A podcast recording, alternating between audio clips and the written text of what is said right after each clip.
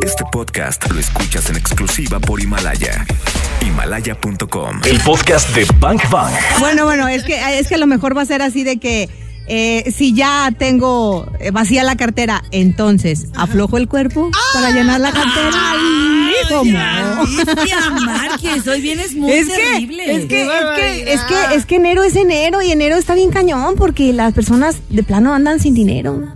Sí, ¿verdad? ¿No, ¿No aprendemos, Alicia, o qué? No, no o aprendemos. O sea que sí, o sea que sí estamos hoy, siete de enero, y traemos un varito en la cartera, ¿nos podemos sentir afortunados? Sí, sí, la verdad sí. Okay. Bueno, tuve para la fruta. Sí. ¿No? Ya, ahí está. Ya, ahí está. Ya, y, ya es ganancia, y, ¿eh? Y yo les ya, comparto ya que gracias a que Alicia Márquez es colaboradora oficial de Bang Bang y tiene por lo menos un añito pasadito. Sí. Quiere decir que mucha tarea que nos puso en enero del dos mil diecinueve, seguramente ustedes, bangers, dijeron, a ver, voy a seguir los consejos de Alicia Márquez. Uh-huh. Y nosotras, pues también hay que sí, hacer la chamba, sí, ¿no? Sí, claro. Entonces, cuando Alicia nos, rec- nos hizo algunas recomendaciones, yo seguí algunas, pero en especial me acordé de ti cuando quebramos el cochinito en casa. Sí, sí, sí. Porque sí. Dije, a ver, ¿cuánto se puede ahorrar si le metemos monedas de diez pesos a un cochino de este tamaño?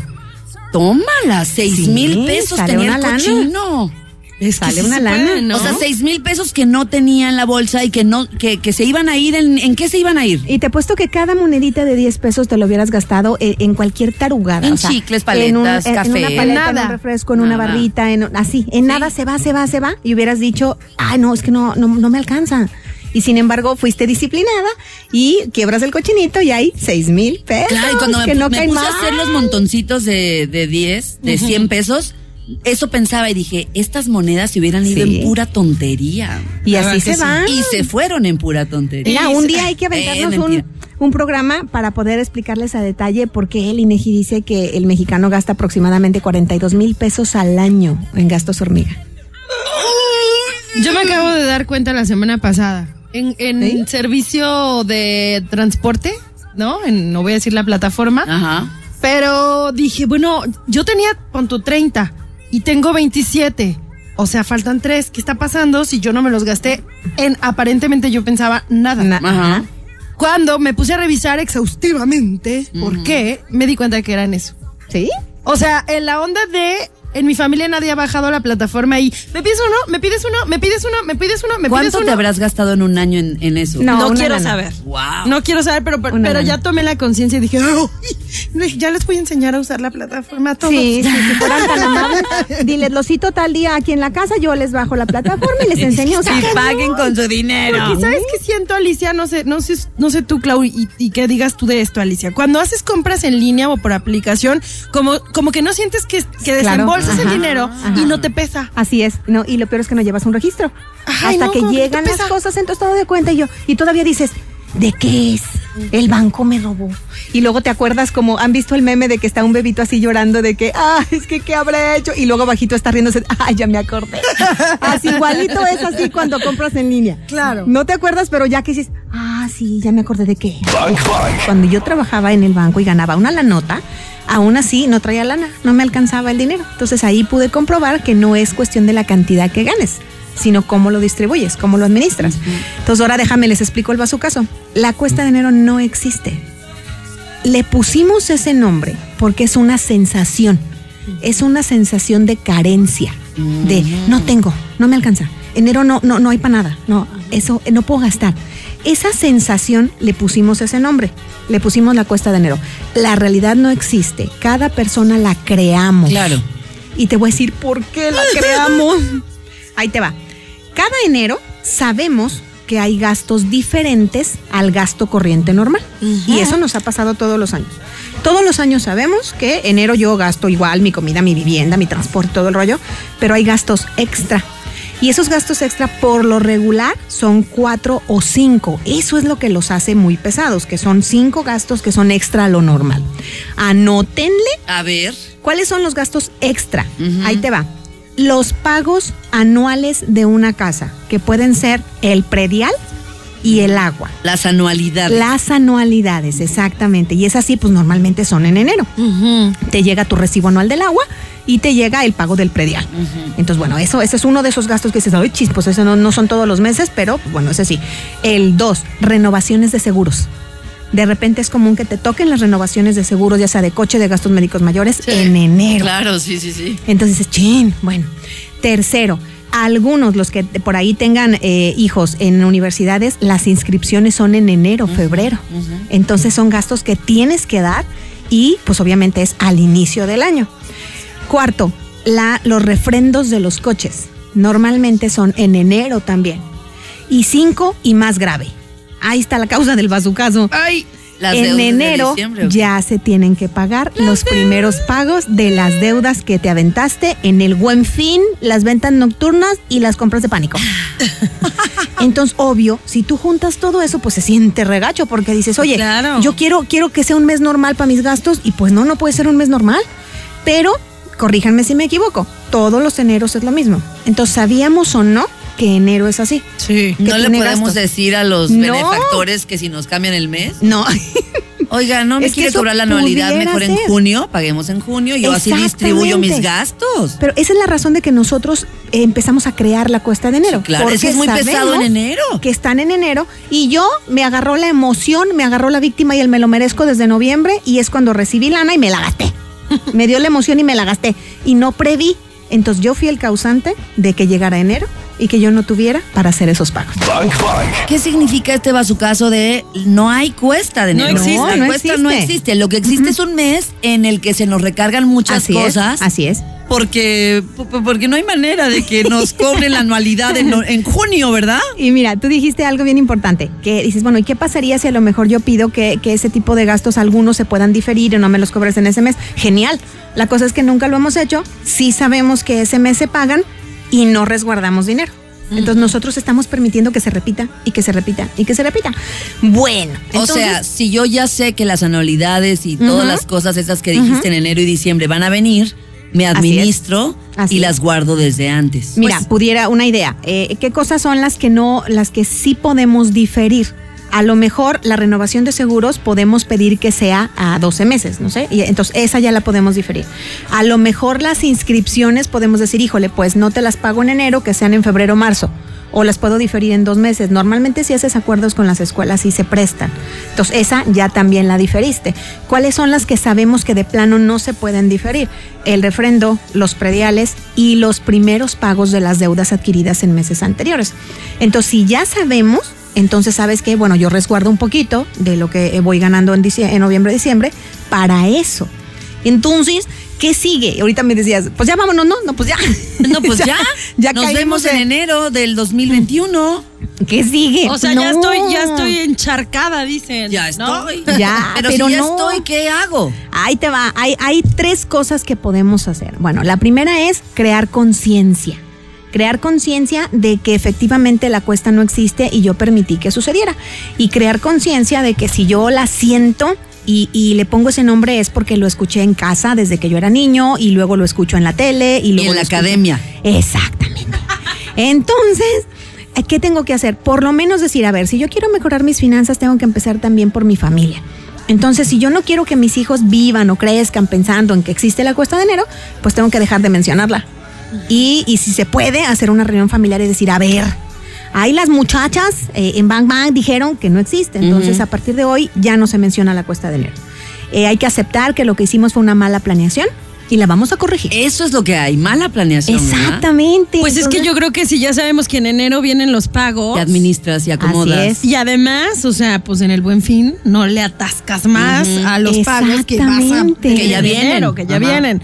Pero si ya estamos, Alicia, uh-huh, si ya estamos, uh-huh, en enero, ya lo hicimos todo mal, uh-huh, todo mal, debo todo, siento que estoy ahogada. Ni el cuerpo me alcanza. ¿Cómo salgo, sí, de ahí? Ahí te va. Bueno, ya dijimos, número uno, crear conciencia y dejar de mencionarlo para que no se repita. Y ojo, para que no heredemos el esa programa, mala planeación, el programa. esa programación de la cuesta de enero.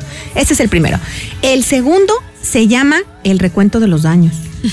Como canción Porque, de ver, Gloria Trevi. Eh, Si ya sabemos, bien dices tú, ya estamos bien encharcados, ya nos duele todo, bueno, pues entonces ahí te va.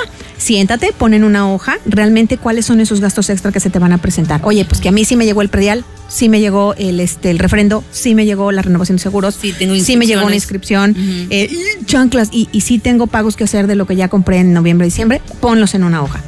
saca una cantidad. Uh-huh. Y ahora fíjate, una vez que tenemos esa cantidad, eso le llamamos el recuento de los daños, vamos a tratar de no sobreendeudarnos, porque ¿sabes qué es lo que causa la cuesta de enero? O sea, ¿cuál es, perdón, la consecuencia? Ya dijimos que la causa es una mala planeación. Uh-huh. La consecuencia de la cuesta de enero es que te sientes agobiado, ansioso, desesperado, y llega un punto en que dices... No digas, no ah, digas, ya, ya lo estamos imaginando. Eh. ¿Qué? ¿No? Pues te quieres ir a comprar algo. ¡Ah! Te quieres gastar Así algo, es. quieres ahí, gastar ahí, en algo. Ahí, Yo ahí. pensaba que viene agüitada más bien. No, no, no. Te vas y dices que una compra me aliviane. Es, hay dos consecuencias. Una es que, que me quiero sentir mejor y me compro algo. Y la otra es que, no, pues ya qué hago, ya estoy, pido más prestado. Sí. E inicia el sobreendeudamiento. Ay. ¿Y sabes qué pesado es emocionalmente empezar el año con deuda? No, no, pues no. Eso ya hace que no puedas crecer el resto del año. Ya no, se pues convierte sí. en un círculo. Claro. Y muy feo. Entonces, el objetivo del recuento de los daños es no caer en el sobreendeudamiento. Bang, bang. Pues hay que ser conscientes de qué estamos haciendo para que... para que realmente lleguemos a un enero lleno de deudas, ¿no? Así es, fíjate lo que hicimos. Dijimos, bueno, a ver, eh, para que entender que la cuesta no existe, voy a hacer tres pasos. El primero era caer en esa conciencia, dejar de mencionarlo para que mi familia mejore y, y, y no viva una vez más una cuesta de enero. Entonces era el paso uno. Dentro del paso dos, que se llama recuento de los daños, dentro del paso dos había tres alternativas para no caer en el sobreendeudamiento. Porque uh-huh. el paso dos era, pues ya estoy, Alice, o sea, ya llegué. Pues ya ¿Y ahora está, qué? ¿Y ahora quién me saca? ¿Y ahora qué? No, ¿Y ahora no, qué hago? Todavía hay tres alternativas para evitar, ahora sí que yo le digo, minimizar el riesgo. Porque el riesgo que existe en enero, en la llamada cuesta de enero, es que termines más endeudado, uh-huh. y que termines en un sobreendeudamiento. Entonces, hay tres alternativas. La primera es, desentilicha la casa, no te hagas. Desentilicha la sí, casa. Ve y saca todos los tiliches que encuentres, que no uses, que estén a en ver, buen estado. ¿De dónde sacaste ese verbo desentilichar o cómo es? Es que, ah, es que a ver, mamá, a ver, está, espérame. Está llena de tiliches. ¿A poco no hay familias que, que hasta cuarto de tiliches tenemos? Ay, válgame. Acumuladores punto com. Eh, sí, sí, sí. Ya sí, le digo. acumuladores punto com. Entonces la cosa es desentilichar. Ya ves, la Real Academia nos quedó cortita. ¿Pero ya que nos inventamos un verbo para vender o qué? Sí, es que ahí te va. Yo te lo, y te lo, se los platico porque ya lo hice. Cuando tú desentilichas, y, ¿y qué crees? Todos los cuartos aplican, ¿eh? Todas sí, las habitaciones. Claro. Puedes empezar desde la cocina, desde las ollas que nunca usas, desde los estos, este... Eh, bowls. Bowls para poner comida que tienes un titipuchal y no usas. Uh-huh. Entonces quédate con dos, tres, nada más, y los demás, órale, sácalos. Luego te vas eh, por ahí al cuarto de tiliches, te vas al baño, todos esos adornitos raros que, que, que juntas ahí, te vas a la habitación y toda la ropa que juras que te va a quedar y no te va a quedar. Entonces hay que sacarla de ahí. Los aparatitos de gimnasio que son percheros de toallas, todo eso sirve, porque acuérdate que estamos en contingencia, queremos okay. que, que no caer en el sobreendeudamiento. Sacas todos esos tiliches y te vas un domingo a las siete de la mañana o al baratillo, aquí en Guadalajara, claro. que en cada ciudad debe de haber, sí, sí, debe baratillo, de haber, claro. ah, y te, o también afuera de la prepa trece, ahí por Patria y por el Sauz, entonces ahí te vas y créeme, el día que menos lana me he traído es cuatrocientos pesos. En buenos, veinte minutos. En un día, en veinte minutos. Pero he tenido clientes que me dicen, ay, Alice, ya quedé dos mil quinientos. Uh-huh, sí. Entonces, bueno, esa es la alternativa uno para sacar lana y no caer en el sobreendeudamiento. Y bueno, ahí también este, cabe mencionar que si vas a desentilichar tu armario, tu closet y tal, eh, por ejemplo, en Facebook hay muchos claro, grupos ajá. de eh, ropa usada, exchange, sí, no sé segunda mano, ajá, en ajá. donde subes tus prendas con un costo obviamente mucho más abajo sí, de lo que te costó sí, sí, porque sí. ya está usado, pero sí le sacas una lana, ¿eh? Y quizás tienes prendas incluso con la etiqueta que ni te has puesto. Es correcto. No necesariamente te usado. Puedo jurar que muchos de nosotros tenemos, sí, muchísimos. Yo también. ¿Y qué crees? Eso aparte de ayudarte económicamente te ayuda emocionalmente. El solo hecho de desentilichar y de poner un poquito de orden te hace llegar a tu casa y decir, ah, mira, ya voy empezando. Sí puedo hacerlo. Sí, ajá, es esa parte emocional. Esa es la uno. La dos, ¿qué crees que es? La dos es decir, a ver, a ver, si en verdad yo necesito un poco de más lana este mes para hacer frente a esos pagos, entonces voy a dejar de hacerle al ensarapado y voy a gastar menos en cosas variables. Entonces me siento y hago un presupuesto. A ver, en enero, ¿cuáles son mis gastos fijos? Ya una vez platicamos acá que los gastos fijos solo son cinco. Lo que gastas en vivienda, renta o hipoteca, lo que gastas en transporte, mensualidad del coche, gasolina, este, eh, plataformas para estarme moviendo, va. Eh, tres, alimentación programada, no comidas fuera de casa, no idas a tiendas de conveniencia, no tiliches, no, no, no, no. Solo alimentación programada. Cuatro, lo que gastas en educación y colegiaturas. Y cinco, lo que gastes en salud, seguro de gastos médicos y ese rollo. Son gastos a los que no les puedo sacar la vuelta. Exactamente. Pero todo lo demás, que son comidas fuera de casa, entretenimiento, diversión, vestido, calzado, membresías y tarugaditas, eh, gastos hormiga, en eso es donde sí le puedes recortar y no te pasa nada, no te mueres porque ya resguardaste los fijos. Ah, pues de ahí puedes decir, le voy a recortar unos mil, dos mil. Y eso también lo uso para los pagos extra. ¿Y el último punto cuál sería? El último punto es generar algo más. Uh-huh. Y no se trata de ir a buscar otro trabajo. Que no ni... es lo mismo que el desentilichar, que dijiste, no, y vender las no, no, no, no, no, es ese utilizar los, las cosas que ya tengo, es a los activos. Generar un poco más, créeme que se trata de que tengo clientes que lo que hacen en este mes es, mm. híjole, pues yo hago comida casera y, y a mis vecinos que no tienen chance de hacer de comer, pues que vengan con sus bowls y yo les doy la comida y les cobro una lanita y, y saco cien, doscientos a la semana.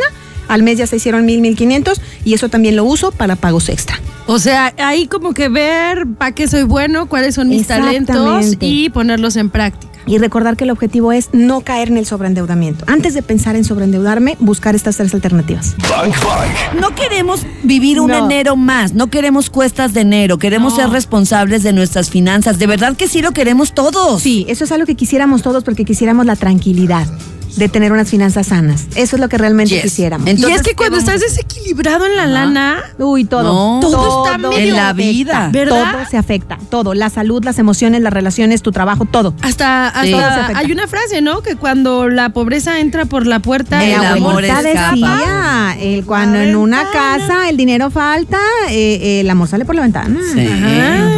Entonces, Entonces aguas. Pues aguas, abusados. ¿Qué hacemos?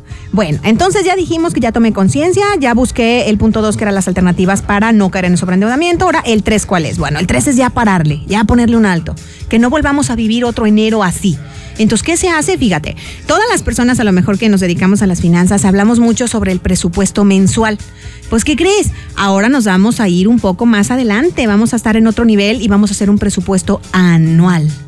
Entonces, ¿qué se hace? Bueno, pues agarras una hojita y pones como si fueran doce columnas. Entonces, en esas doce mm. columnas van a ser los doce meses del año y vas a replicar lo que dijimos en el punto dos. Vas a hacer un presupuesto cada mes de fijos y de variables. Y ándale, que abajito de los variables vas a poner otro eh, rengloncito que diga otros. Uh-huh. Y en ese otros le vas a poner, eh, yo le llamo por ahí, eh, eh, el almacén. el almacén para meses difíciles y bases un ahorrito en específico para los meses difíciles. A ver, ¿quiere decir que yo, por ejemplo, en mi sexto mes del año, ¿Mm? yo ya puedo tener la mitad de un sí. pago que tengo que hacer en diciembre? Sí, claro. Ya así lo tengo es. avanzadísimo. Sí, así es. ¿Y ese ¿Sí es el objetivo? ¿No? Y así lo que pues haces claro. es que ya inicias a planear y no solo eso, sino que vas habituando, porque se va creando un hábito de que la familia vea que yo voy guardando cada mes para los meses difíciles. Estaba Todos buenísimo. sabemos cuáles son los meses difíciles. Eh, julio, agosto, por la entrada de niños a, a la, la escuela, escuela. por ahí, y enero. Esos son los más difíciles. Complicados. Así es. Entonces ya podemos ir ahorrando desde enero, junio, para los gastos de julio, agosto. Ya entramos a septiembre, septiembre, diciembre, vamos ahorrando para los gastos extra de enero. O sea, yo, yo podría uh-huh. llegar a noviembre con todos los regalos comprados. Exactamente. Sin andar corriendo. De hecho, esa y es la idea, gastando esa es la idea, más. Que, lo, que lo podamos realmente prever y eso nos genera tranquilidad. Claro. Sí. Entonces, eh, esa es una muy buena alternativa, ya hacer una planeación de un presupuesto no mensual, anual. Y en ese presupuesto mensu- anual te vas a poner una cantidad específica cada mes para los meses difíciles. Oye, Alice, buenísimo. Y aquí también puedo meterle, por ejemplo, si yo y mi familia queremos hacer tres viajecitos. Vacaciones. Sí, claro. Le metemos ahí los, los viajecitos. Por supuesto. De hecho, está en ese presupuesto debes poner los fijos. Dijimos que solo son cinco, ¿va? Luego, abajito de los fijos están los variables que ya dijimos que son comidas fuera de casa, entretenimiento, diversión, vestido, calzado, este, cosas. Las plataformas. Las claro. plataformas. Ajá, pero antes de de poner los variables, podemos poner un rubro que diga vacaciones. Claro. Y saber que, híjole, bueno, pues no me voy a ir cada mes, ¿verdad? Pero a lo mejor me quiero llevar a la familia de vacaciones en mayo. Y, y un fin de semanita. Sí. Eh, una ida aquí dos a Tapalpa, viajes, más, dos viajes de fin de semana y uno sí. largo, ¿no? Y, le pon- ¿Y qué crees? La idea no es poner el nombre, es ponerle el presupuesto. Es decir, a ver, ¿cuánto me cuesta llevarme a mi familia tres días? Pues en ese momento agarras el teléfono, te metes al internet, buscas cuánto cuesta y le pones la cantidad. Porque, ¿qué crees? Cuando uno imagina cosas, eso es soñar. Pero cuando ya esos sueños los pones por escrito, se convierten en metas.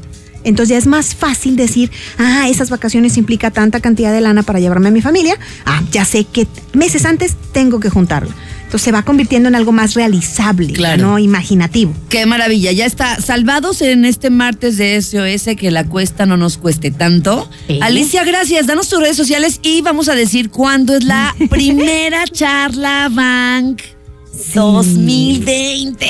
Es que acá estamos comprometidos con que de verdad cambiemos nuestras finanzas y podamos disfrutar, no solo sobrevivir. Mm. Entonces la primera charla será justamente las finanzas de tu vida. ¡Guau! Wow. O sea, le dijimos sí, a, o sea, a Alicia, a ver, Alicia, un tema Ajá. de finanzas, finanzas de para tu vida. Tu vida. Ay, Alicia, ya me voy porque ya me dio miedo. Ah, sí, y luego dame dijo, pasado, presente y futuro, futuro de tus finanzas. Miedo. Así es. Eso está bien cañón. Y tiene un objetivo, que empieces a vivir y dejes de sobrevivir tus finanzas. A ver, Ay, saquen la agenda ya, saquen todos la agenda ya y ya anoten. veintiocho, martes veintiocho martes de enero veintiocho. A las siete de la noche, Finanzas de tu vida con Alicia Márquez. A partir de este momento vamos a estarlas inscribiendo o, o estarlos inscribiendo a ustedes. Creo que tener una charla, una asesoría de dos horas con Alicia Márquez no tiene precio. Sin costo. Sin, Sin costo. costo. Claro, Sin costo. Ahí está nuestro compromiso. Qué maravilloso. De que empecemos a vivir unas finanzas sanas todos. Genial, danos tus redes sociales. Gracias, en Facebook está como Alicia Márquez, en Instagram está El Lado Fácil de las Finanzas y en Twitter está Alicia Márquez también. Y busquen su charla TED, que está como, ¿cómo, cómo está? Así la buscas, Alicia Márquez TED. Ah, Alicia Márquez. Listo, nos ya encanta. Está. Charlar. Alicia, cada que vienes acá nos dejas tarea y eso está maravilloso. Muchas gracias por venir a Bang Bang y decirle a la gente, bueno, pues que se ponga trucha para que esté en la, en la primer charla Bang de este año contigo. Gracias, muchas gracias por permitirme la oportunidad de compartir gracias. Educación financiera. El podcast de Bang Bang, Claudia Franco y Karina Torres están en vivo de lunes a viernes de una a cuatro de la tarde por Exa F M. En Guadalajara, ciento uno punto uno, arroba Exa G D L y arroba Bang Bang F M.